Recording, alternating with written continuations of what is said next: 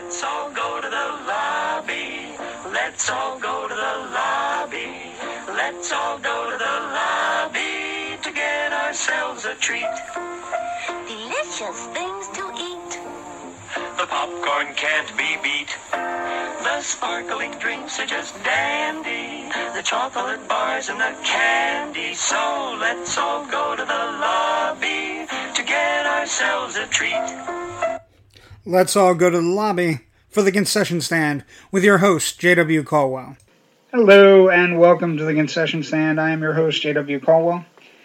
You can find me on Facebook at the Florida Movie Guy. And you can find me on Twitter at JWPA Movie Guy. I am, movie guy of two states, and what a great week it is to be a movie guy of two states, with Batman vs. Superman Dawn of Justice opening this week.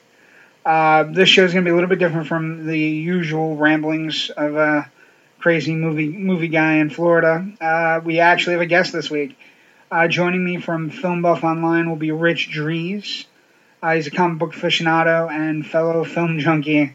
I get along great with him, and he actually, we had a really nice long talk about Batman vs. Superman that's going to take up most of this episode.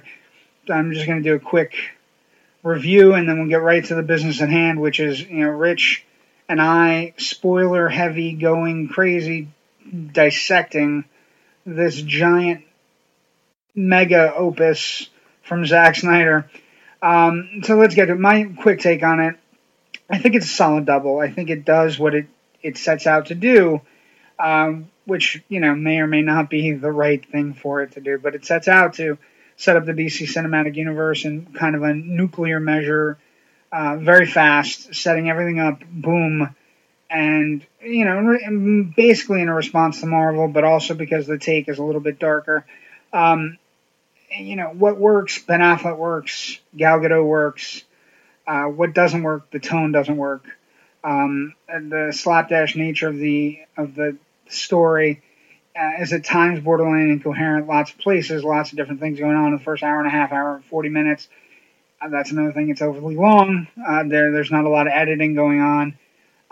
It is, it's shot beautifully. The effects are top notch. It looks like a $250 million movie. There's a lot of stuff going on. It's got a lot of working parts, and some of them work better than others. For every Ben Affleck being really great as Batman, who I actually think could become a truly great Batman, given the opportunity from Warner Brothers.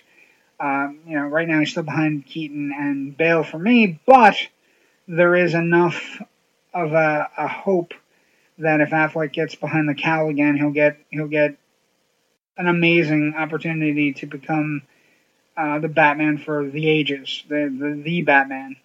Gal Gadot is really good as Wonder Woman. She's great. Eisenberg doesn't fare as well as Lex Luthor. He's written as our first millennial villain, and it's Ledger-ish, but not nearly as compelling as Heath Ledger's Joker. So you have that little nugget that's kind of like he's all over the place. You don't know what his motivations are. That's part of the storytelling problem. The movie jumps around a lot. We're in the Indian Ocean, then we're in Africa, then we're in Metropolis, and then we're Gotham. Where Gotham and Metropolis are situated is a little bit problematic. But we're going to get into those spoiler issues all there. It had a big opening weekend, almost $500 million in the box office till already worldwide, which is great. Big question is, what does it do next week? But for now, Warner Brothers executives are smiling year to year. I think, for the most part, it sets up and does everything it wants to do. It's basically a 2-hour and 40-minute trailer for Zack Snyder's Justice League, which is coming down the pike. And there are some good things to latch onto. The fight's really good. Batman vs. Superman is a decent fight. It's realistic, and it has a beginning, a middle, and an end, and it has a winner. So, it does some things right. It's a solid double, I think, for what they were trying to do. And with that, I'm now bringing in Rich Drees. So, Rich, how do you feel about Zack Snyder? Well, first of all, let me place some cards down about Zack Snyder. My feeling, he's a stylist. He's a great stylist. He's a great visual guy. He comes up with some amazing visuals.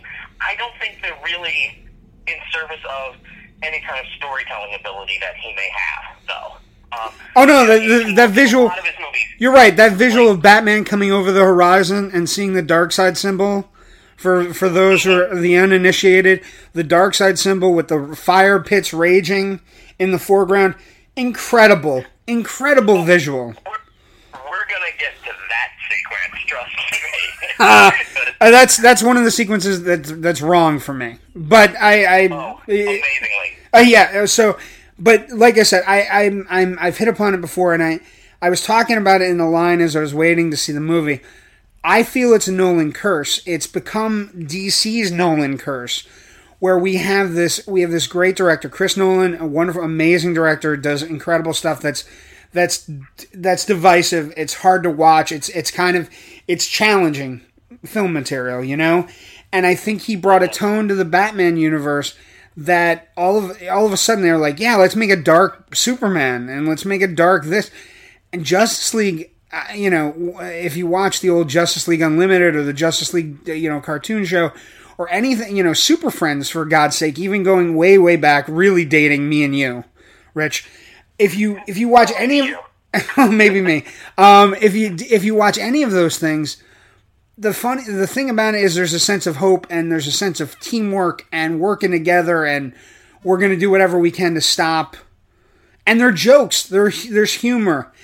And in this world, unfortunately, you know, we're in a very cynical, jaded, bleak. It's, you know, it's too grim to be fun and too bleak to be thrilling.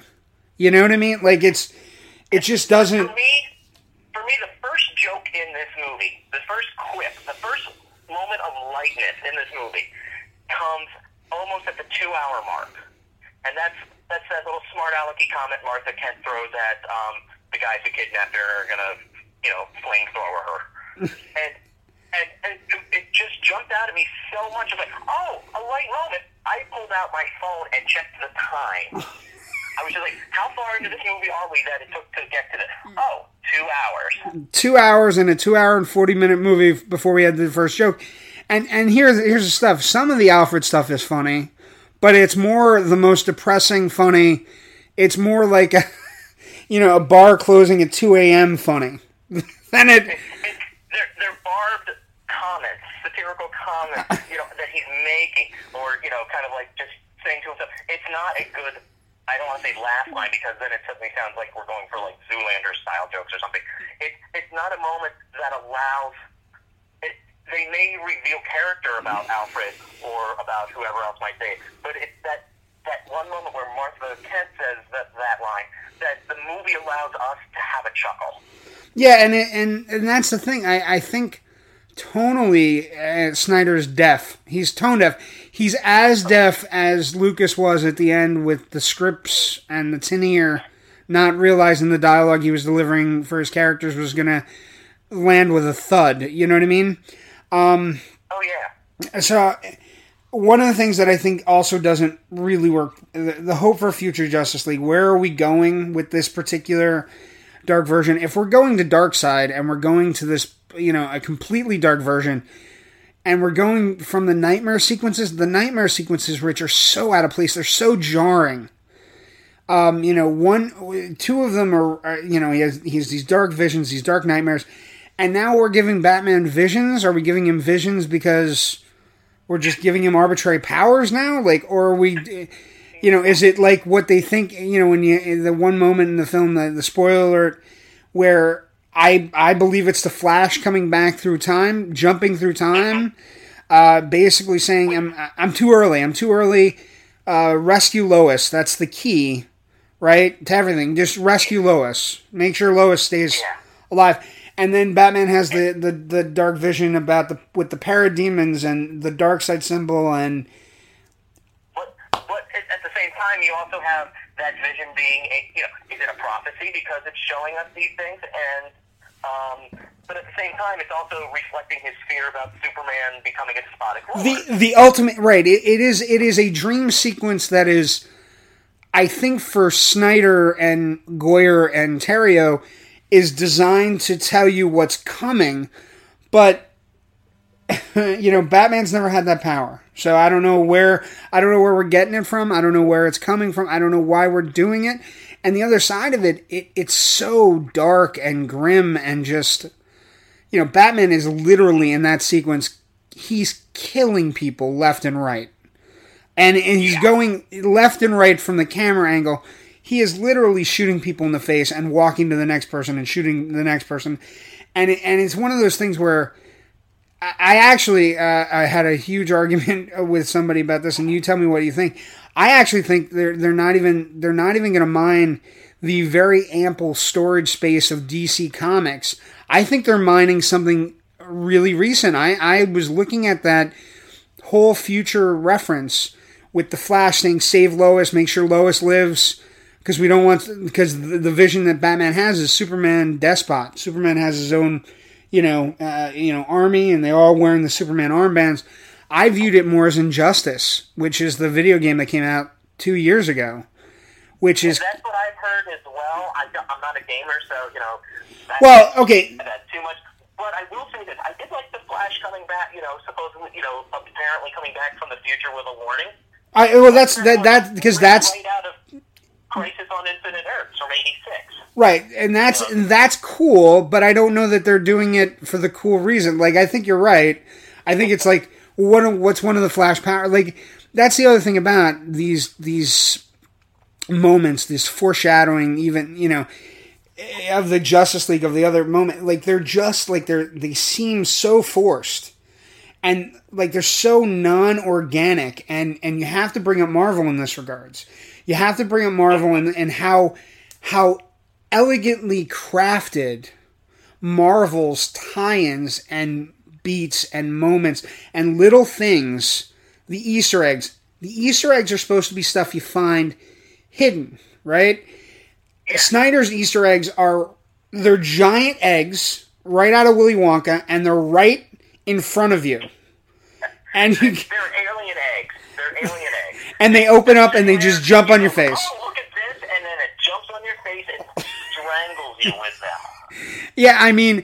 And, you bring up the Darkseid nightmare imagery, and then you have to bring up how conveniently they find a Lex drive that has all the, every Justice League character except for the Green Lantern. And they're all conveniently coded with their logos, and as if Lex now has prophecy powers and he knows exactly what all of these heroes are going to be. And so you have this weird moment where, and it's kind of a good moment between Bruce and Diana, between Affleck and Gadot, where they're, they have a little bit of a toying romance kind of thing, which is going to be odd, frankly, if they decide to go with the Wonder Woman Batman romance, which... I don't know that they've ever tried it, but I think they're looking at it like, well, who has chemistry and who are the big stars? And plus we have Amy Adams, so we don't even want to get into what's going on in the comics with Wonder Woman and Superman. But I really, the Injustice video game, it basically starts with a moment where the Joker kills Lois Lane and Superman kills the Joker. And once he kills the Joker, he just realizes, I'm going to take over the world. It's a horrible moment. The Joker blows up Metropolis with a nuclear bomb. That's the opening of the game. And basically the game is spent playing his characters, jumping around, trying to stop Superman in the future. So I don't know where they're headed. I don't know where they're going. But the introduction of the Justice League characters is so forced and so non-organic. And it makes you long for like elegant Easter eggs. And I was like, oh my God, where are we? And people like think it's cool. Like, oh, there's a flash drive that has all their logos on it. Fantastic. And I was like kind of sitting there going, this is way too easy. Lex knows what they do already. Lex knows who they are already. You know what I mean? Like, Lex knows everything. And you're right. The concept that you're rooting for Lex to win, and Lex does win. And let's talk about Lex as a millennial villain. I'm old... Okay. First of all, with that dream, like I said, there's conflicting things. They want to show Batman's fears about Superman. That's great. They also want to hint at what's coming up, which seems to be maybe something different. That's fine too. They also want to shove in the Flash thing. If they had separated separated those out into three different things, where you have Bruce have the unmasking dream, which, you know, kind of gives us his fears about Superman, you know, possibly thinking he's a godlike person and taking over. If you have another dream about Darkseid, parademons, and stuff like that, that's fine too. But putting those two ideas together is confusing, and frankly, they're a little conflicting. Right, because it doesn't make sense overall. Right, from a comic book perspective, right? Because Darkseid isn't going to put him in charge of anything, and Superman isn't going to take over Apokolips. So, like, it's just. And then throw the Flash cameo in as like he's getting ready to go fight Bruce, and suddenly the Flash appears and then disappears. You know, delivers his message, then disappears, and him going, "What the fuck?" That, you know, just separate out of that would be interesting too. Or maybe Flash appears in a different dream. But you know, like I said, putting it all together just doesn't make sense. Well, and the way they do, the way they even the Flash is even referenced. There were people in the screening that I was with that were like, I don't know who or what that was, because the movie has a very dark color palette, and the dream takes place in the dark. And there's lots of light going on in the dream where the Flash is breaking through the time barrier. So there are people in our screening that were huge DC fans that, you know, waited for hours and we saw it early. And they didn't know who the fuck it was, Rich. Like, they... I have to think they kept him purposely obscured because they didn't quite finalize the design for the actual... Yeah, but that's okay. So then, don't put it in, but don't make it so obscure that you can't figure out exactly. Because if you're going to have this obscure reference that people are going to be talking about, and people are talking about it, it should not be about. It should be about what we're talking about, like what it references, where it's going, what it's headed for, not who the fuck was that. Who was that? I think it was Ezra Miller. Was it Ezra Miller? I'm not sure. It was Ezra Miller. I think it was Ezra Miller. So it's a Flash. Oh, okay, well, that makes sense. It shouldn't be a discussion where you have to explain it to somebody that, okay, so the Flash is this power, and he can come back through time. It should be, if you're going to try to lay groundwork like that, it should just be blatant. It should be, you know, hey, I'm starting the Avengers Initiative. It should be easy. You know what I mean? It's frustrating that the movie is that vague in that moment. Right. And yet... when Bruce is looking at the stolen files that he got from Lex Luthor, and he's seeing the Wonder Woman logo, the Flash logo, a big giant C for Cyborg and everything on the, you know, labeling those files, it's so blatantly hit you over the head obvious. Label those, you know, if that scene had been just slightly different, right. The files maybe said, you know, subject 1, subject 2, subject 3. Yeah, they just need to, right. Like the logos are what push it over for me. The other side of it is, you know, what's Wonder Woman's place in this movie? She's trying to find a particular photo, which is terrible for her because she's looking for an actual photo, and Lex has already put it on a hard drive. So it can be beamed to countless other people all over the world, and so her whole point of coming to Gotham and Metropolis is a waste. But that's like everything in the movie. Like, there's no, you know... Well, then again, she's been away from civil, you know, from man's world for 100 years, so she doesn't understand Instagram. You're giving them stuff, Rich. You're giving it to them. They haven't thought about that at all. So some of the foreshadowing works. Yeah, no, some of the foreshadowing works. Most of it doesn't, however.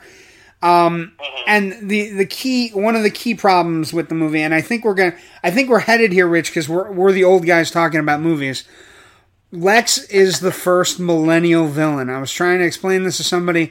Millennials, I'm old. I'm 42. They annoy me. They annoy me on a cellular level. I think they're, you know, I think this next generation behind us, I'm worried about them only because they say things to me where I work or where you work or anybody who listens to the podcast works, where you just go, what did he just say? How does what? Like, you know, I need health insurance, but I'm not going to get a job, you know, or any of the weird things that happens. So Lex represents the first millennial villain. He is, you know, daddy's boy that's gone bad. Daddy broke him. And he is, you know, he's super well educated. I do enjoy, one thing I will say for Eisenberg, he plays the character, I would imagine, how it was completely written on the page. I also say that most of his bad moments come in the trailers that you've seen already, and that almost all of his decent moments to good moments are in the movie for you to find. It's where they're few and far between, but he does have a couple chilling moments where you go, maybe this is a Lex we could get to love. Although it's never going to be the Lex I want, because I want the Clancy Brown Lex from the old Superman television show, where it's, you know, the industrialist, capitalist, soon-to-be president Lex. You know what I mean? This is the whiny, tech magnet, millennial. You know, there's a sequence with Gummy Bears, or with Jolly Ranchers, that is clearly such a... It's such a... Okay, what candy can Lex use? Well, let's call Jolly Rancher and see if we can squeeze $200,000 out of them, and we'll use Jolly Ranchers. And it's so uncomfortable, but it's also like, it's this quasi, I don't know what it is. What did you think of Lex, Rich? Because Lex is the key to the movie, and he's not great. He's not the Lex that I think we wanted. No. And I find it interesting, you know, thinking on Eisenberg's performance and your observation that he's the first real millennial villain, and I'm trying to juxtapose that with some of the news from back during casting that they were talking to Bryan Cranston about playing Lex. Oh God, don't you long for it? Like, I heard one of the interesting rumors that came up over in the last 2 weeks, because Snyder's been running his mouth, which we're going to talk to in a second. Because I think the reactions to the negative reviews are interesting too. But one of the things that Snyder had said was at some point he had talked to Christian Bale about Bale appearing in the universe. And, I was like running through my head, like, what was he talking about? And he kind of gave a hint that he had talked to Bale maybe about being Lex. And I thought to myself for a moment, like it could never work because people would never be able to get over the baggage.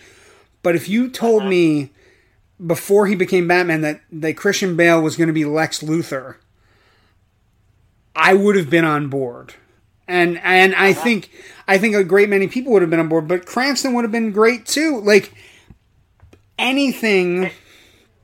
I wouldn't mind Christian Bale coming in and maybe playing Thomas Wayne. Yeah. So. You know, it's a small part, but it allows to hand over, right, and, all in a way. Right, and you know, calm down people who are all like, why not just bring Christian Bale back? It's not there. Well, and I think that it's a totally different franchise, and I don't know that Bale's Batman would have worked, but I actually think Bale might have sat down at one point with Snyder and went, yeah, my Batman doesn't kill anybody at all, so. Yeah. My Batman specifically doesn't kill anybody, but, does harm people. But specifically, flies out of the back of a subway train that's careening towards imminent death.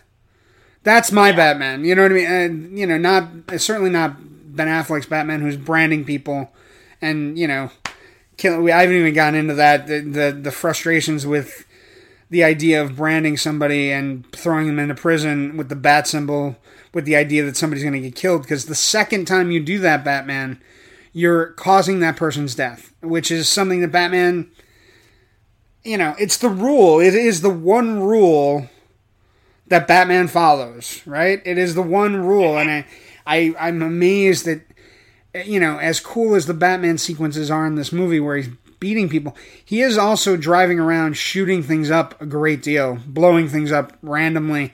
That's still a problem from the Man of Steel movie that they so try to get over in this movie too. Another problem, the concept that Metropolis, thank God Metropolis isn't inhabited at this late hour for this creature to be showing up, and also every other fight happens at a place that's completely uninhabited. I think that's really the franchise's reaction to the criticism over the death. The perceived death toll of the end of Man of Steel. Yeah, no, it's a knee-jerk reaction. I agree with that totally. Yeah. It's more like, okay, we'll just have where these fights happen to be, rather than actively show Superman moving the combat away from inhabited areas. Which, by the way, would have been easy to do in Man of Steel. Yeah. Because part of the fight takes place in Kansas. Why hasn't he learned that yet? That's problematic. You're right, and that's the funny thing about it was, Zack Snyder kind of understands it, but he doesn't really understand it because he still wants to shoot in Metropolis and Gotham. And let's also talk about the fact really quick, Rich. Metropolis and Gotham are apparently the closest they've ever been in the history of any medium. Right across the bay. I think in the comics at times they've been across the bay from each other. I know they've been like a short train ride away. I didn't have a, you know, a problem with that, you know, positioning them as like an Atlantic coast, mid-Atlantic coastal version of like Dallas, Fort Worth, or Minneapolis, St. Paul, or something like that. Yeah, no. And that's where, I mean, at that point, like when you start, like at that point, I was kind of like, I'm done. I can't criticize. I'm not going to criticize anything else. I'm just going to kind of try to go with the flow with it.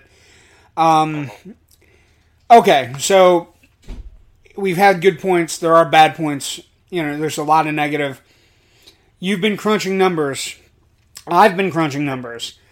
I think the movie needs to do $1 billion, Rich. For it to be a franchise viable superconductor, it needs to do $1 billion. I don't know that it can, because I'm not worried about the opening weekend. Everybody's going to go see it. I think that's clear, right? It's on its way to an $180 million weekend. Had a 27.7, very close number-wise to the biggest take of any Marvel movie, which I thought was a very valid, interesting point that was thrown out in the media.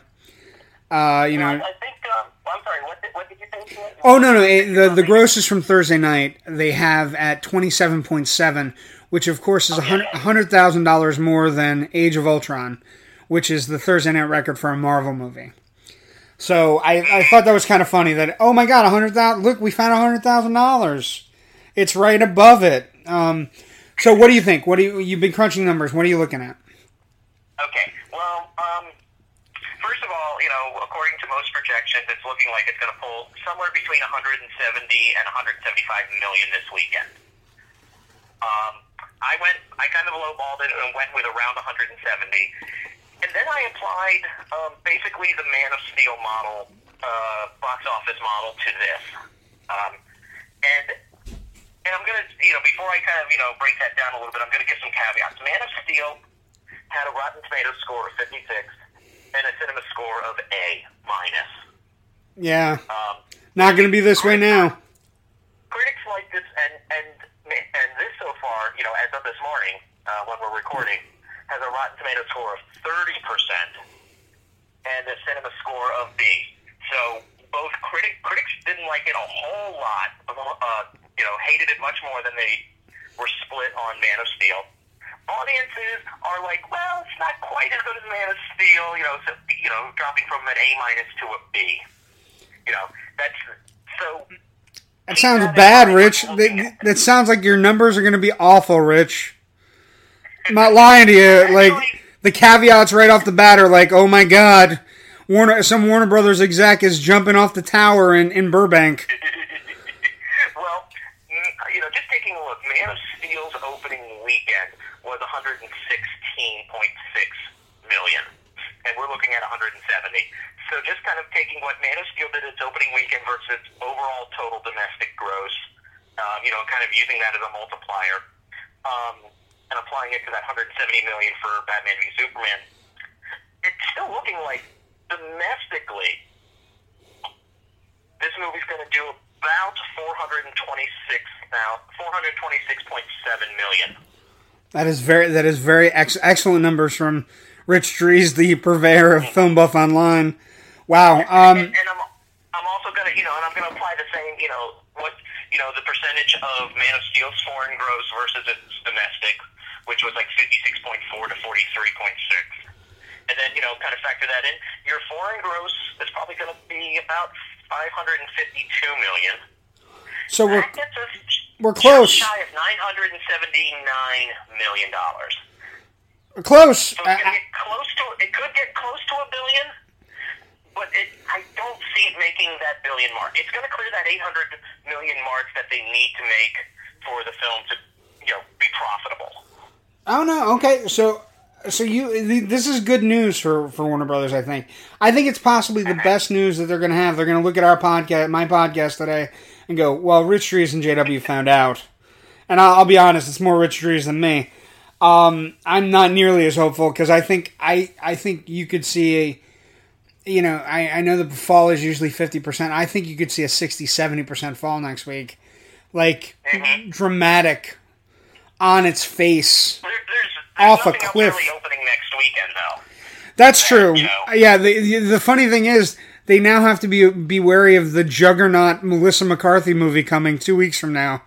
They're really cutting into business, because she is a juggernaut. But so, are you hopeful? Are you hopeful for the future? I mean, with, you know, they're gonna make the Justice League movie. I would love for them to step back for a moment and just go, I don't know that Snyder's the right guy, and this is something I want to talk about tonally. So Zack Snyder pissed me off this week, and I think he pissed a lot of people off, but I don't know that it's being mentioned quite as much. Zack Snyder got on a high horse with his 30% Rotten Tomatoes movie and his B CinemaScore movie. That's going to make a gajillion dollars, right?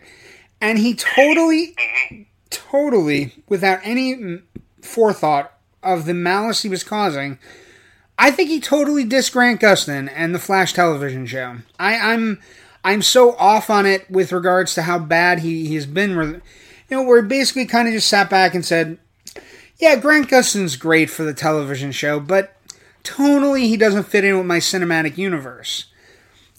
My reaction to that, Rich... That's a fair quote, though. No, he did. That's a fair statement. I mean, the TV show and the whole Arrowverse is a lot lighter, even Arrow. Oh no, I agree, but Rich, here's my thought on it though. Here's where I you're right. It's a true statement. I'm just saying he said it so condescendingly, and he said it in a way that kind of like, you know, oh, he's great for television.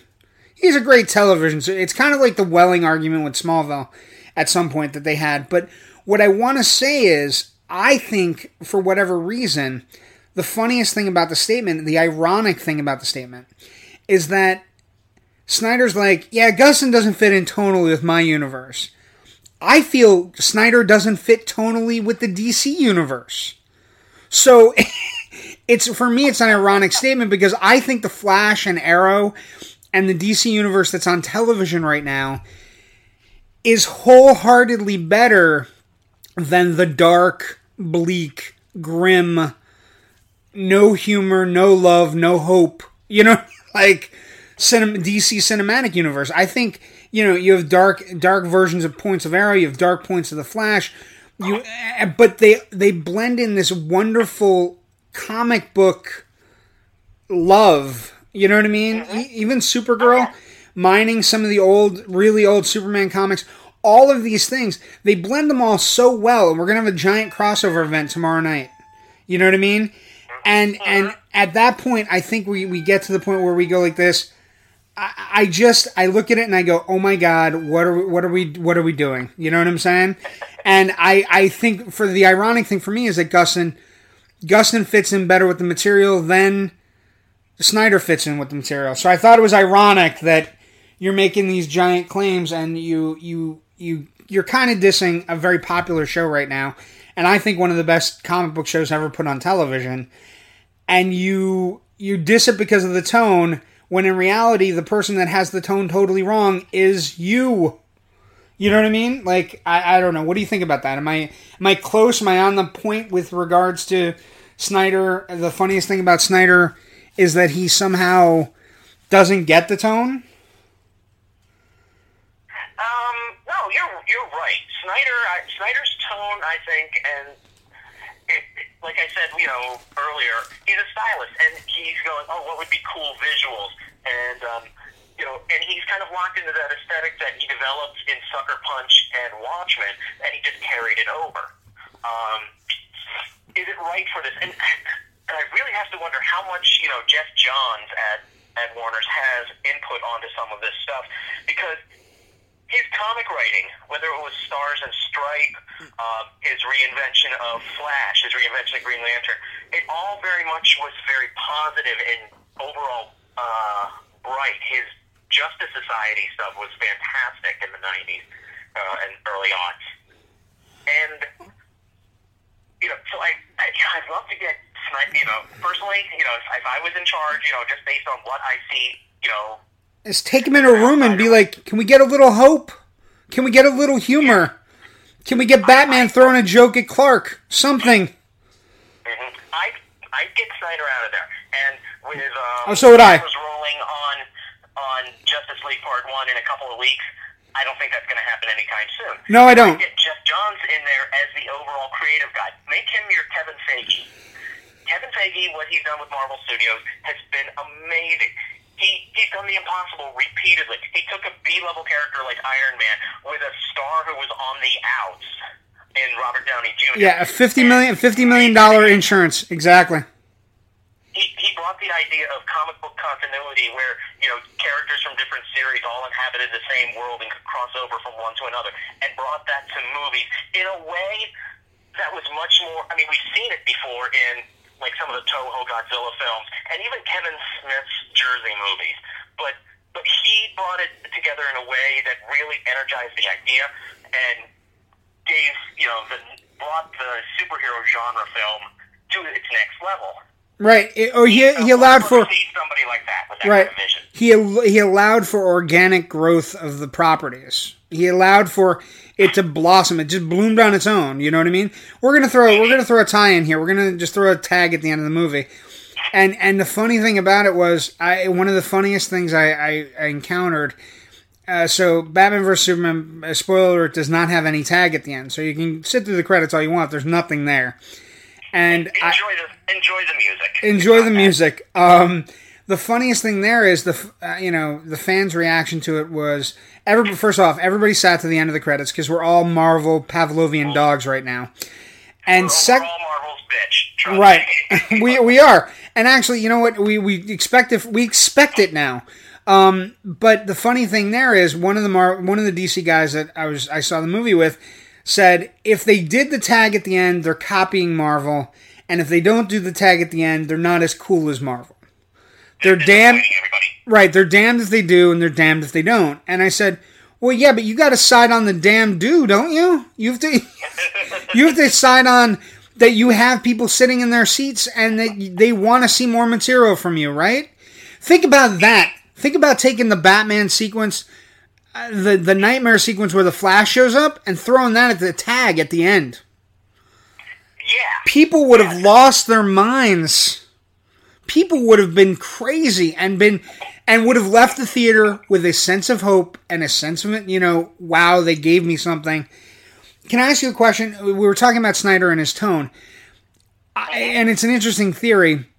Can you solve the tone of a piece with one or two characters? Because I think the Flash and Green Lantern are hopeful characters. They're certainly more hopeful than Batman. So what we've seen is Man of Steel adds Batman... things get more grim, more bleak.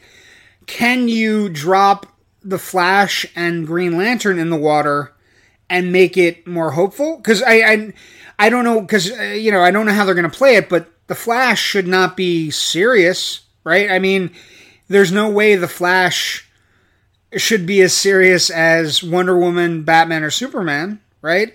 So can Snyder get over the tone just by dropping? You know, two coins in the water. Cyborg seems like it's going to be a serious character. Aquaman seems like he's going to be deadly serious. Like, we're not taking any jokes. You know, fuck you all Aquaman haters out there. He's gonna kick some ass. He's moving super fast to the ocean. Bite me. You know what I mean? His little clip is borderline terrifying, to be honest. You know, in the movie, his clip is. And Cyborgs is right out of, you know, Sam Raimi, House of Horrors, you know, sci-fi movie. You know what I mean? So part of it reminded me of the very horror moment in Sam Raimi Spider-Man 2 with Doc Ock. The Doc Ock doctor sequence. That's exactly what I was thinking about. Like, just the, you know, the shrieks and the terror and the, you know. Uh-huh. And some of it reminded me of, like, David Cronenbergian body horror. Yeah, no, exactly. I look at it and I go, oh, I don't know, that character could be super dark. Cyborg always comes across to me in the DC animated movies as happy as, you know, not happy, but he's growing into, I'm a cyborg, I'm half man, half machine. There are some cool things I can do. You know what I mean? Like, and I certainly don't know where they're gonna, how they're gonna have Shazam in this world.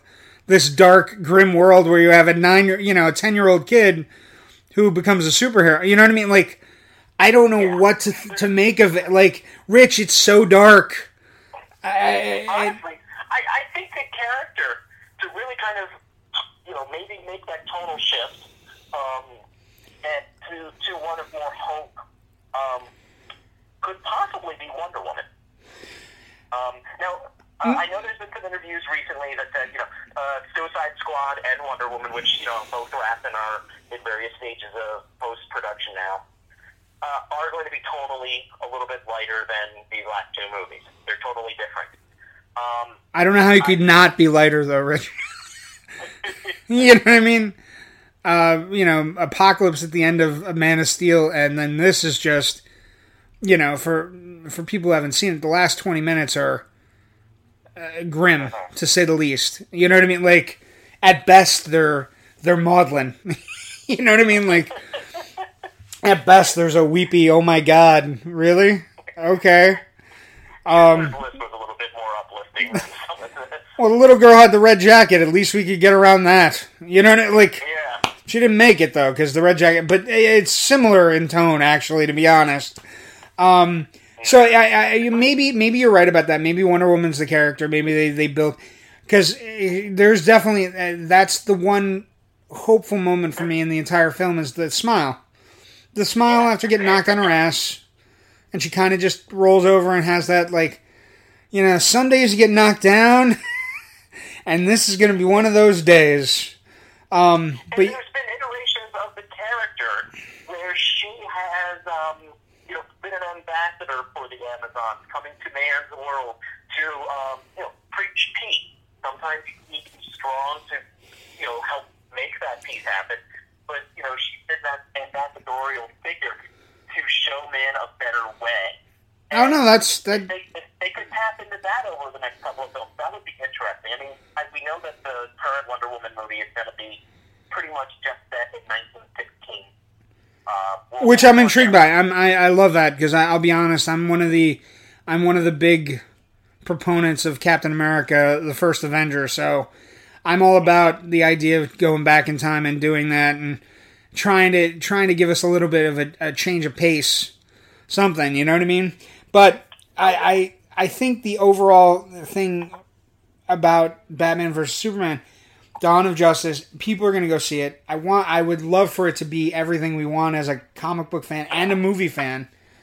I don't know that we got it, though, Rich. Your final thoughts on where we're at? Do you think we're... I don't know that we're okay, either. I don't know that DC is out of the woods. I know... Oh, the one thing I do want to talk about before we go. I thought the most telling thing for me in the weekend where Batman vs. Superman's opening, on Thursday night, I watched all the Shonda Rhimes movies, shows with my wife, and in the middle of the Shonda Rhimes shows, there was a commercial from Captain America: Civil War, and the commercial is a 30-second commercial. But in 30 seconds, there's more humor in the 30-second commercial for Civil War than all of Dawn of Justice. And it basically it ends with Hawkeye and Black Widow kind of in an MMA fighting embrace, and. You know, she looks up at him with her amazing eyes and says, "We're still going to be friends after this, right?" And he's like, "Depends on how hard you hit me." Funny. And in a world where we have Batman versus Superman, in a world where we have people fighting, Yeah, that's the question, man. We're still going to be friends. Well, it depends on how hard you hit me. You know, that's good stuff, you know? What are your final thoughts, Rich? Well, I think, you know, Marvel succeeds, you know, through a combination of, you know, some smart planning, some good writing, some very good choices in terms of, like, you know, with the tone and things like that. I don't think Marvel's way of doing an interconnected cinematic universe is the only way to do it. Oh, good call. I think looking at, you know, what Warner's did, here's the keystone hero of our universe, and then in the next movie we introduce the other two who form a trinity, you know, of heroes, and then we'll have a side movie with some villains, and we'll have another movie that kind of details some of the history of our world through one of these hero characters, and then we'll bring more in. That's a fine way to do it. I think tonally, though, they've kind of they've gone a little too dark, really, for the material. And I say that as somebody who's been reading DC Comics since 1979, when I first was given Action Comics 500. And granted, you know, DC over the years has shifted wildly in tone. You know, look at like some of the pre-crisis stuff. Look at 1960 Batman versus Frank Miller's Batman, for goodness sake. You know, those are crazily different tones. But overall, you know, I think the stronger, maybe, creative vision, and even this movie, you know, some of the changes we talked about with just a tweaking of the editing. The editing was awful. You're right. A tweaking of the editing. The editing was terrible. Like, it was very choppy. The first hour and a half are very choppy. So, you're right. And maybe a tweaking to make it a little bit lighter. Just do something to give the audience a break. Yeah, I think that they can make this a more, I don't want to say viable, because obviously looking at the box office, you know, it seems to be commercially viable, at least, but artistically successful, I could say. Making this a franchise that's going to have longer legs than, you know, even what they already have planned out to 2020. And Justice League, remember, too, and honestly, at this point, spoiler for literally the last 10 seconds of Batman versus Superman here.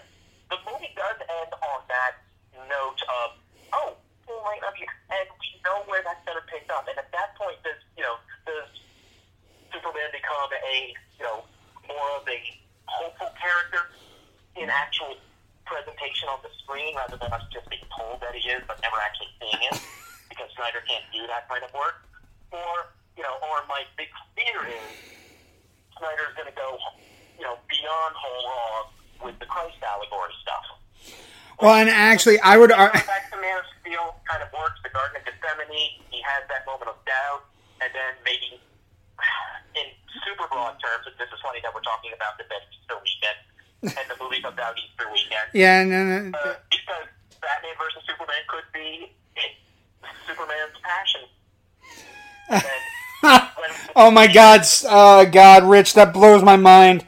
I would argue that the end it justifies it, where we know where it's headed. We don't even need it. But I appreciate this is what a discussion. We've gone an hour. So the show's going to be like an hour and 20 minutes this week. I appreciate you coming. Where can people find you online? I wanted to throw that last bit in just to make sure my parents got their money's worth out of my 4 years of Catholic high school tuition. There you go. Exactly. Where can people find you online, Rich? Where? What's your media footprint? My media footprint, everything, is at FilmBuffOnline.com. FilmBuffOnline.com for the uninitiated. Latest news, features. This weekend, just very coincidentally, it wasn't pre-planned this way, we have the latest installment in my friend Bill Gadabaskis' long-running series on the history of the comic book film. It's about Green Lantern and what the problems that went into that movie, and he calls it DC's first failure to launch. Oh my God, that's a Matthew McConaughey movie. It's a Matthew McConaughey movie waiting to happen. Okay, well, thank you so much to Rich Drees joining us. What an incredible discussion. And we will definitely have to delve into this further at some point and have Rich on again. I appreciate it. I would love to, like, maybe a month from now, sit down and look at the box office and, you know, again... parse it. Yeah, really go over it. But thank you, Rich, for joining us. Have a great day. And thanks, you too, buddy. Yeah, I want to thank the amazing Rich Drees for joining me on this episode. And that's been all about Batman vs. Superman. You can find me on Facebook at the Florida Movie Guy. You can find Rich on, with Film Buff Online, which is a great movie lovers website. You can find me on Twitter as well. At JWPA Movie Guy. Thanks so much for listening. I hope all the people that I've met at all these premieres start to listen to the show regularly. Tell your friends about me. Hopefully you enjoy what you hear. And come back and visit us again at the concession stand where the popcorn's always hot and the soda's always cold and the candy's always tasty. Have a great day and happy movie going.